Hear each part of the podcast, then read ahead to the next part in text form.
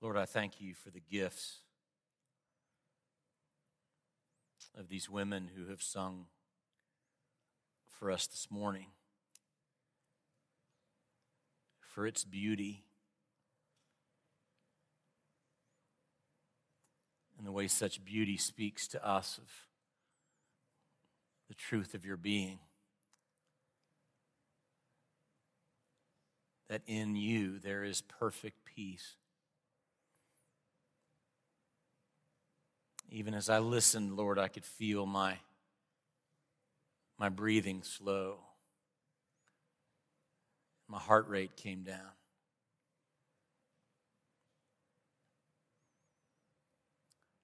To listen to what is the true nature of the gospel. That one day, all things will be one that we will be at peace. And yet, today, oh God, all around us is brokenness, disharmony, division, and separation at every level amongst human beings. So, would you come today and teach us about what it is to live in your kingdom relationally? And how the resurrection changes all of that and sets us free to live as you would have us relationally. So come, O oh God, and overcome my broken and sinful nature. That today you and you alone would be honored and glorified. For we pray it through Christ our Lord. Amen. And now, out of reverence for the inspiration, the authority of God's word, if you're physically able, would you stand for the reading today? the gospel from Luke chapter 14, in just two verses. I will break open the rest of where this comes from in a few moments. Uh, but Jesus is coming to the end of a parable that he is telling at a dinner party, and he says this But when you give a banquet, invite the poor, the crippled, the lame, the blind and you will be blessed. Although they cannot repay you, you will be repaid at the resurrection of the righteous. This is the word of the Lord today for you, his people, and may the Spirit put it in our hearts in such a way that we can begin to understand our human relationships in different ways, and that by his Spirit, he would bring them to restoration and to healing. This is the word of the Lord. You may be seated. So, a few weeks ago, Lee and I made our annual trek uh, out to Dallas, Texas to visit our families. We've done that every summer um, for years and years, although I would really not describe uh, this most recent visit for either one of us as vacation because we spent most of the time trying to help our aging parents with some of the issues that they are facing. I spent a lot of time with my 89 year old dad trying to help him organize his house uh, following the death of my mother about 18 months ago. So until I was there a few weeks ago, when you walked in the house, it would have looked like she still lived there. And I, I finally just said to my dad, you know, we need to we need to deal with this. We got to get some work done. And so he said, okay. So the first thing we had to do was deal with my dad's tax returns. And when I say tax returns, I mean tax returns. He has tax returns saved from now until back to 1960. So I was in his attic, I was in his file cabinets, and he was not about to let me throw away anything that he didn't see. And so he would stand there with his cane like this, looking at me. I had the big green garbage bag. I would pull it out of the file cabinet or pick it up off the ground, and I would say, Dad, see, 1993. And he'd go, okay and I would put it in the back. 13 green garbage bags later, we had it cleared out from 19 from 2020 back to 1990. Took it downstairs, shredding company comes, destroys all that. So when I go back in the fall, I get to do 90 back to 1960. So fun times, fun times ahead for me, right? My back is still not over it. But then the next day, my two sisters, older sister Susan, younger sister Laura, they came over and we cleaned out my mom's closet. And if you've ever done anything like that, it just puts you into all the feels and all the emotions and all that. But you know me, I'm very task oriented. I said to my sisters, this is tactical, this is not emotional. We are not going to pick up every item and think about the times we remember when mom wore it. We are going to feel for anything in the pockets and then in the bag it goes. All right, so we kind of created a little system in this, and I kind of kept everybody on track. Imagine that. But we made some amazing discoveries in my mother's closet, the best of which was this.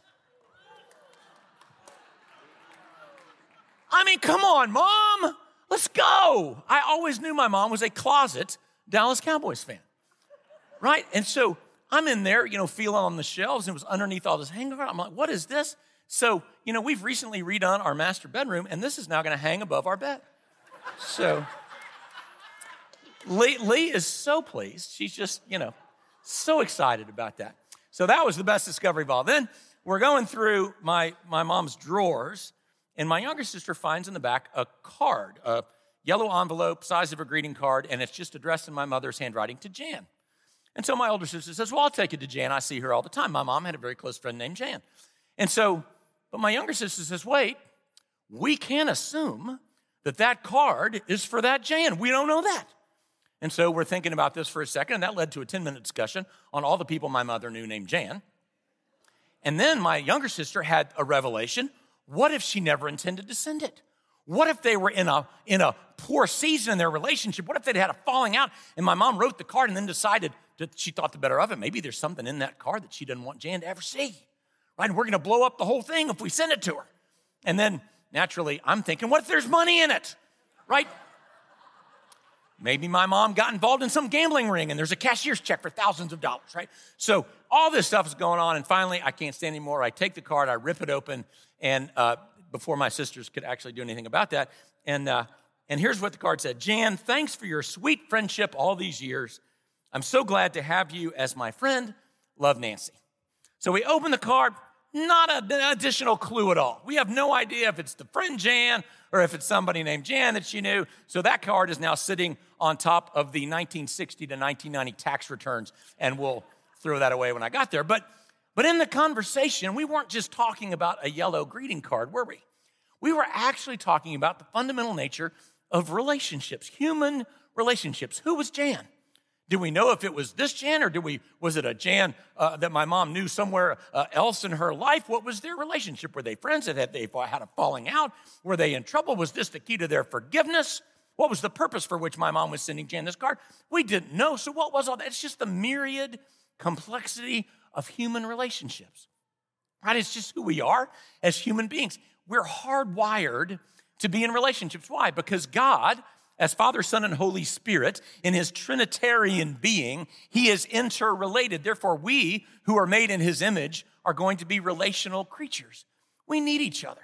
We're built for relationship. We all know that, but what's the problem? We do that in sinful ways.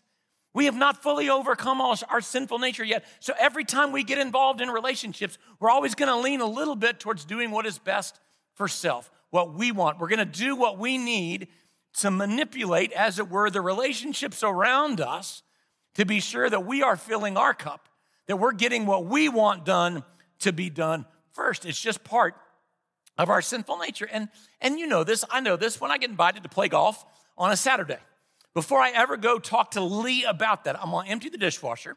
I'm gonna pick up my dirty clothes off the floor of the closet, be sure they're in the, in the clean clothes hamper, the dirty clothes hamper. And I might even go wash your car. And then I'm going to ask her, why? It's not out of pure love, people. I'm confessing that to you now. It's because I want her to do what I want when I ask the question. Right? I'm trying to manipulate her in a way that's going to let her say, oh, yeah, sure, go play golf. And don't act like you don't do that. You know you do that. We all, in our relationships, are thinking about, okay, how can I play this person, this business associate, my spouse, my child, my neighbor, how can I get them to do essentially what I want? We're just hardwired that way. And so, if we're going to overcome that, if that's the reality, because see what happens is when you play that out, the example I used was kind of fun, but when that comes down to a deeper level, and when you and I function in relationships based on what we want, without really thinking about what is God calling us to do in the life of the other person, when that gets down to its deeper levels, that's what leads to relational brokenness. That's what leads to separation. And then when you layer that across a culture, across a society, then that's how you arrive at things like human trafficking, where one person says, Well, I don't care about their life, I'm just gonna get what I need. I'm gonna do what I want. It's how you get to war, it's how we got to Russia and Ukraine. It's what leads to racism, it's what leads to classism. It leads to what you see in politics now where no one can get along, Republicans, Democrats, all this hatred, all the vitriol that we see around us. And we stand back and go, okay, if I know that that's actually true. I recognize that in human relationships, I'm not always going to function purely. I'm going to try to move in ways that are going to get me what I want. If that's the case, then where is our hope for broken relationships, for all the brokenness that we see around us? Our hope is at Easter morning. Our hope is in the resurrection because at the resurrection of Jesus Christ, as we've been talking about now for weeks, he inaugurates the coming of the kingdom of God. And when Jesus rises from the dead, he reveals himself as that Messiah who was to come, the King of kings, the Lord of lords. He's the king of that new kingdom. And then he says everything in that kingdom is going to operate in a different way. We're going to relate to each other's in, in to each other in different ways. It's not going to be based on pride. It's not going to be based on what I need. It's going to be based on humility and self-sacrifice as exemplified by Jesus, so that what the prophet Isaiah said about the coming kingdom of God would one day come true. Isaiah chapter 11, verse 6 The wolf will live with the lamb, the leopard will lie down with the goat, the calf and the lion, and the yearling together, and a little child will lead them. The picture of the kingdom of God when the King of Kings and the Lord of Lords is raised from the dead, he inaugurates a new way in which we in the kingdom of God will relate. We will not relate based on pride and personal hubris, but it's about oneness and it's about unity and it's about harmony. And ultimately, it will be about peace. And that's actually what Jesus is driving at in Luke 14 today. So, Luke, as we know, he was a physician not one of the original 12, but a very close friend of Paul's, a companion on his missionary journeys. So Luke was in the know. Luke saw a lot. He was witness to many other eyewitnesses who were talking about Jesus. But we get to Luke chapter 14, and Jesus is at a very unusual dinner party. Number one, because it's a dinner party in the home of a highly respected uh, religious leader, a Pharisee. So the Pharisees didn't like Jesus at all. It said in fact, in verse 1, it says Jesus was being carefully watched. So maybe Jesus got on the invite list so the Pharisees could keep an eye on him, maybe ask him some questions. But then down in verse 7, Jesus is at this dinner party, and Luke says he noticed something. Verse 7 says he noticed how the guest picked the places of honor at the table. And that propelled him to tell a parable. So he, he realizes that everybody's pushing down towards the end where the host was sitting because that's where the people of honor, that's where the most important people were going to sit. And that causes him to then tell this parable where a guy decides to have a dinner party. He invites a bunch of people. Lo and behold, nobody comes. This is a pastoral phobia. I invite you to a thing every Sunday at 9 and 11:15, and I'm worried that one day none of y'all are going to show up. Right? So I understand the phobia, but then Jesus says in verse 13, when you have a banquet, invite the poor, crippled, the lame, the blind, and you'll be blessed. Although they cannot repay you, you'll be repaid at the resurrection of the righteous. And so, what Jesus says, in the way my kingdom is going to work, I'm going to explain it to you through the lens of this dinner party and this parable I'm going to tell you. But the way we relate to each other and the whole idea of payment and repayment and what you get out of relationships, the way I want you to interact is all based on the resurrection and how we understand the resurrection. Relationships that are godly and Christ like are grounded in Easter morning. So let's look at this and what God in Christ is teaching us in Luke 14. I'm going to do something very unpresbyterian today. I have only one point. I'm going to probably lose my Presbyterian card for not having three, but it's just one point. Here it is. The resurrection delivers us from what I just described The resurrection delivers us from the need to manipulate relationships in every sphere of our life in order to get what we need because God in Christ has poured into our hearts exactly what we need by his love and grace and goodness revealed at the resurrection. We don't have to do that anymore because God in Christ rose from the dead. Now, to understand that fully, we have to understand how dinner parties functioned in Jesus' time. They're not like dinner parties today.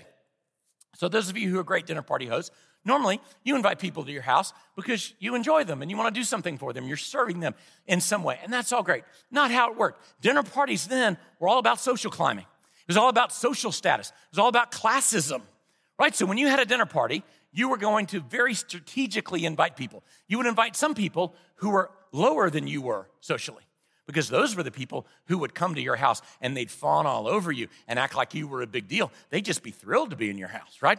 Because they're not quite as good as you. But then you would also stretch a little bit. And you'd invite people who were socially a little bit higher than you because when some people heard that these people are in your house, you would benefit by association. And then the whole purpose of your hospitality was based on what Luke refers to, Jesus talking about repayment. You invited people with the expectation that you were going to get invited to their dinner party. They were going to pay you back. And you know what, people? That hadn't changed much since Jesus' day, has it?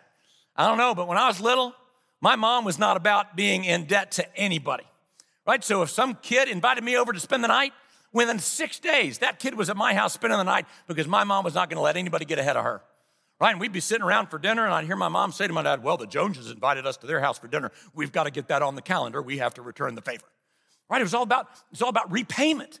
And think about how social media today has changed how we view dinner parties. Now everybody knows. Go to a dinner party, now there are pictures on social media, and you see, oh, so and so had a party. Look who was there. They're all very beautiful people. Why wasn't I invited?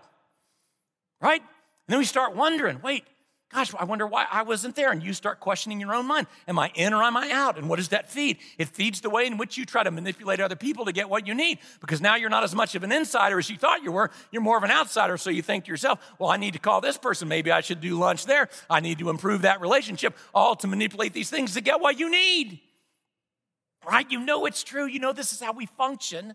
And it's all just right there in front of us in the way that people functioned at Jewish dinner parties back in the day and to a certain extent still function today. All right, so what does Jesus do? Jesus then comes and he turns the whole thing on its ear. And he says, Let me explain relationships in my kingdom. He says, When you go to a dinner party, don't crowd down there in the places of honor. Be humble. Go sit at the other end of the table. If someone comes and says, Oh, no, no, sit up here, fine. But don't start out there. Function in relationships with humility. And in fact, when you have a dinner party, invite the blind, the lame, the crippled, invite people who can do nothing for you. Because people, the hard hardcore truth is so often in relationships, we're building relationships with people and we want to be with people. Why? Because we think they can do something for us. We think they can repay us in some way. And Jesus says, be unconditional. Don't require anything from the people that you are going to invite to be with you. And when he says that to all his Jewish hearers, and Luke writes this gospel, the question that had to be on the minds of all those who heard it was how? How can I do that? How can I do that and still be the person that I think I need to be and social climb and do all the things that culture requires of me? Answer the resurrection. Jesus says, Look, it's not about how people repay you, it's about what God has done for you in Christ at the resurrection. And what does the resurrection reveal? Two things. It reveals to us that you are more broken and darkened by sin than you ever thought possible, that you cannot save yourselves, that you are desperately in need of someone from outside of yourself to come and save you. And that's what God did for you in Jesus Christ. And it's not just true of you, it's true of everyone. And what that does, what that means, is that the resurrection of Jesus blows up classism, it blows up social status because there's no higher or lower in the church. You can't come in here and act like you're all that. You need Jesus just as much as anybody else does. And so it shows you, it reveals to you, we're just people, God's creation, and we're desperately in need of what God has done for us in Christ. So it changes the whole dynamic of social status and classism in the life of the church and the way we function in community. But not only does it reveal to us our brokenness and our darkness, but it tells us how much we've been loved. We are far more loved than we ever dared even imagine. And when you and I come to comprehend the depth of God's love for us in Christ, that He would incarnate Himself, die upon a cross, and rise above death, defeat our greatest enemy out of what? Out of love that God took your place. And people, what happens when that reaches into the depths of your heart and you know that the creator of the universe has loved you eternally and sacrificially, that the creator of the universe delights in your life, then in that moment, your cup has been filled. You now have the very thing that you've been looking for a sense of security and worth and value and purpose in life. When you look at the resurrection and the love of God poured out for you in Christ, you have it. You've been loved by the creator of the universe. There could be nothing greater, and He's loved you in the greatest way. And so, all of a sudden, in that moment, you, you've been set free. Do you see what happens? Now, I know we'll never do this perfectly, but as you mature, you'll begin to realize I don't have to manipulate the people around me to get what I need. I already have it. My cup has been filled with the love and the grace and the goodness of God. So I can actually love other people, as we talk about often around here, without expectation or condition. Right? So I can love my spouse without expecting anything in return. I can tear up the marital scorecard. How about that?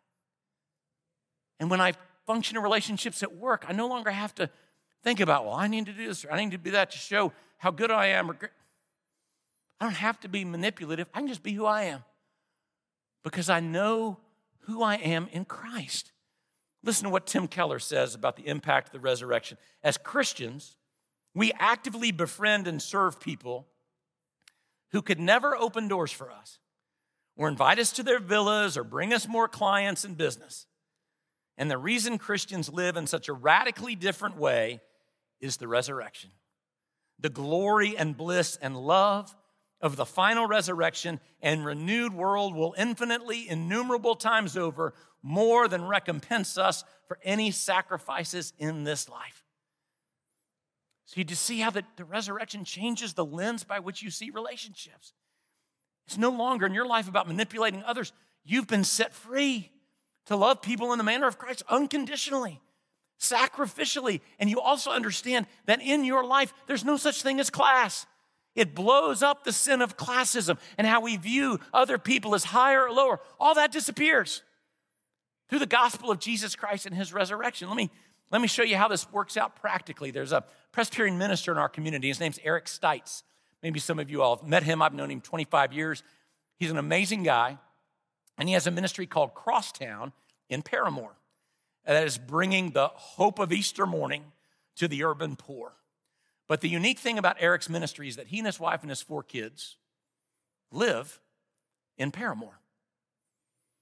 They don't have to live in Parramore.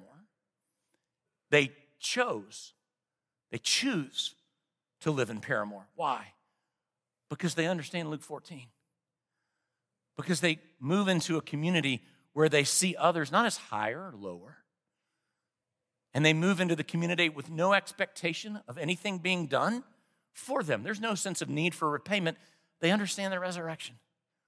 That God has revealed to them who they are in Christ, and that those in the community of Parramore are in need of the same gospel that Eric and his family have received. And so they go and they live with them. And yeah, they hear gunshots at night. And they see some of the unseemly things that happen in that community during the day, but they're also beginning to see the dawn of the light of Christ arise in the eyes of those people because Eric Stites and his family understands how the resurrection changes relationships. They're brothers and sisters, and they simply live together in community.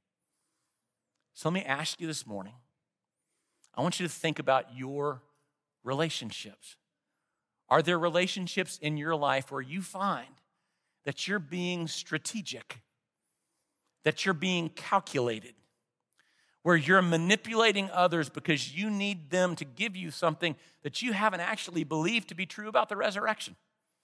There's something about the resurrection that you have not internalized.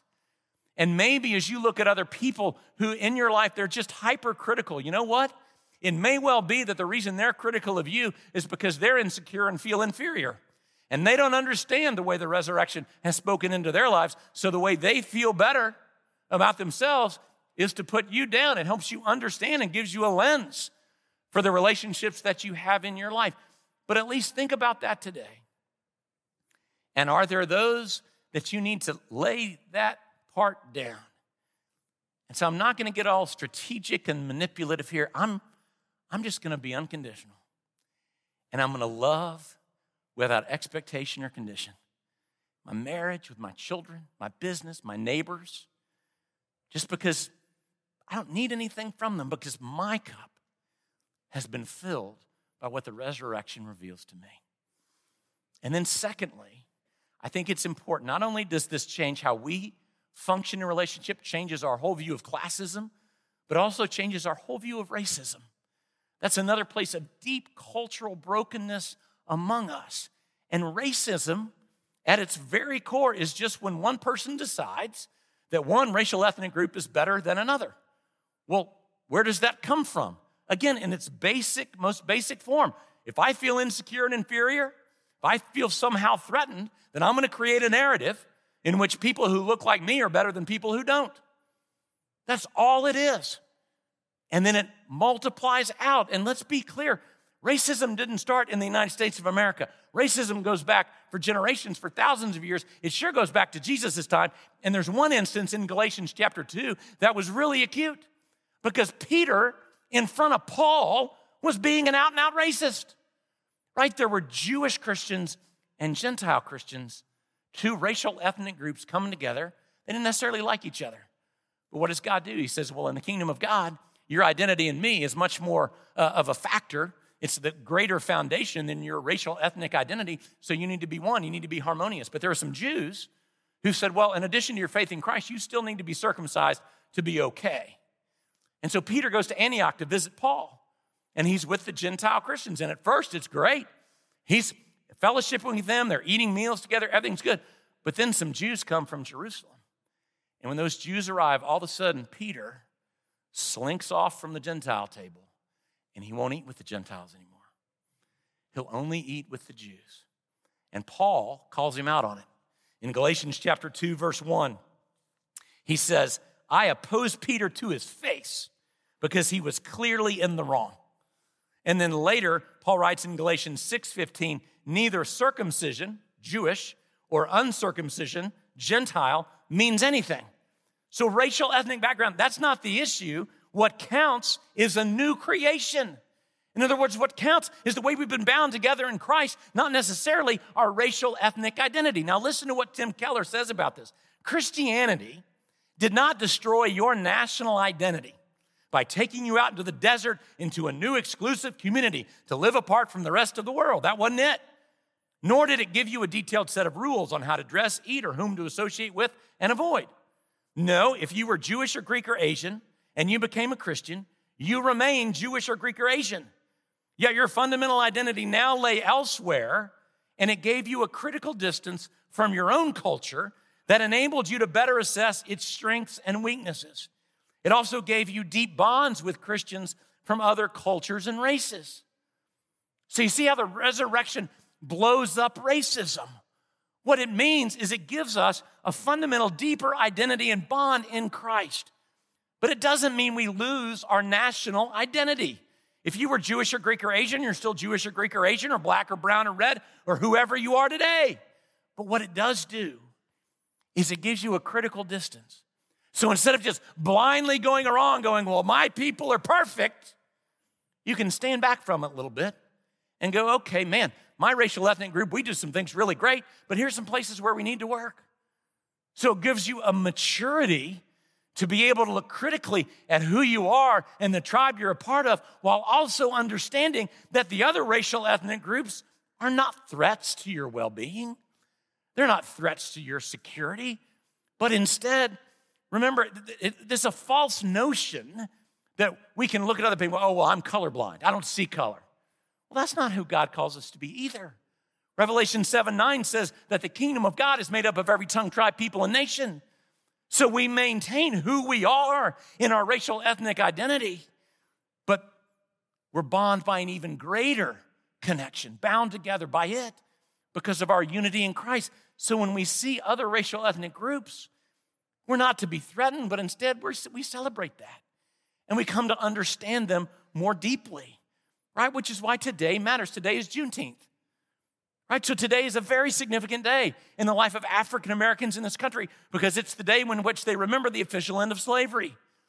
So instead of looking at that as something, well, that doesn't apply to me, yeah, it does. Why? Because some of your brothers and sisters in the kingdom of God, that's a very significant thing to them. So we celebrate it. We try to understand it. Why? Because the resurrection tells us that we have to not try to get things or manipulate things from others in order to make us feel better about ourselves. Our cup's been filled, and we've been called together to be a part of this community in all of her beautiful diversity. So, not a threat, but a gift. The variety of the colors in the kingdom of God. So, a number of weeks ago, I'll close with this. A number of weeks ago, a number of years ago, I'm standing outside here under the angel wing after the late service. And I'll be honest, that was back in the days when I was preaching three times. By the time I got to the end of the late service, I'm whipped. I'm ready to go home. But I'm out there doing my thing under the angel wing, sweating, doing, you know, what I do every week so well. I'm a gifted sweater. And I and I'm talking to people, and then I notice there's a there's a young uh, black man leaning up against the wall. His clothes aren't great. His hair's kind of unkempt. And I'm thinking, I, don't want to talk to him. I'm tired. I want to go home and eat lunch. All my sinful David Swanson qualities just bubbled up to the surface. And so I dutifully talk to everybody who was there. The people go away, and then finally it's just me and him. So I summon my last bit of energy and I walk over to him and I'm like, okay, h- how can I help you? And he kind of draws back a little bit and he goes, Nah, dude. He goes, I don't need your help. I don't need anything from you. He said, I was walking down the street and I saw you and I thought, man, that dude looks tired. he looks so heavy.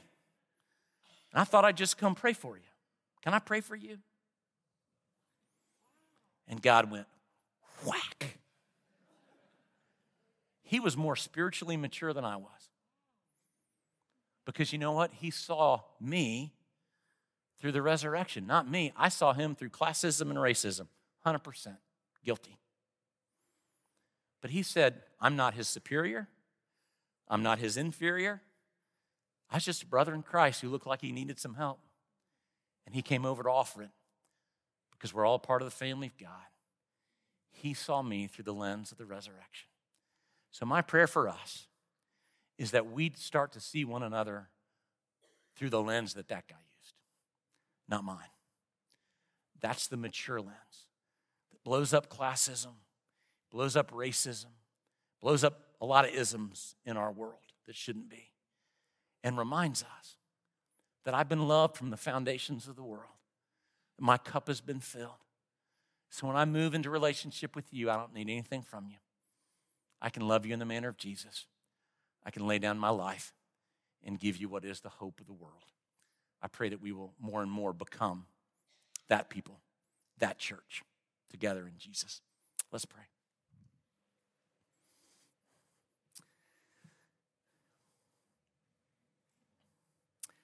Father, we'll never get to this perfectly. But I thank you for a young black man who taught me a very good lesson about how we see one another, about what motivates our behavior in relationships. I pray that your spirit would just sort of prick our conscience when we start to do things that are manipulative of others. That we would slow down and catch ourselves and say, you know what? I'm going I'm to love as a citizen as the kingdom of God today. I'm going to love without expectation or condition. I don't need repayment because the resurrection, your grace, oh God, your goodness, your peace, has already filled our hearts. We have what we need when we have been filled by you. So may that spill from us into all of our relationships as we bear witness to the light and the hope of you, our God. We ask it in the name of Christ our Lord. Amen.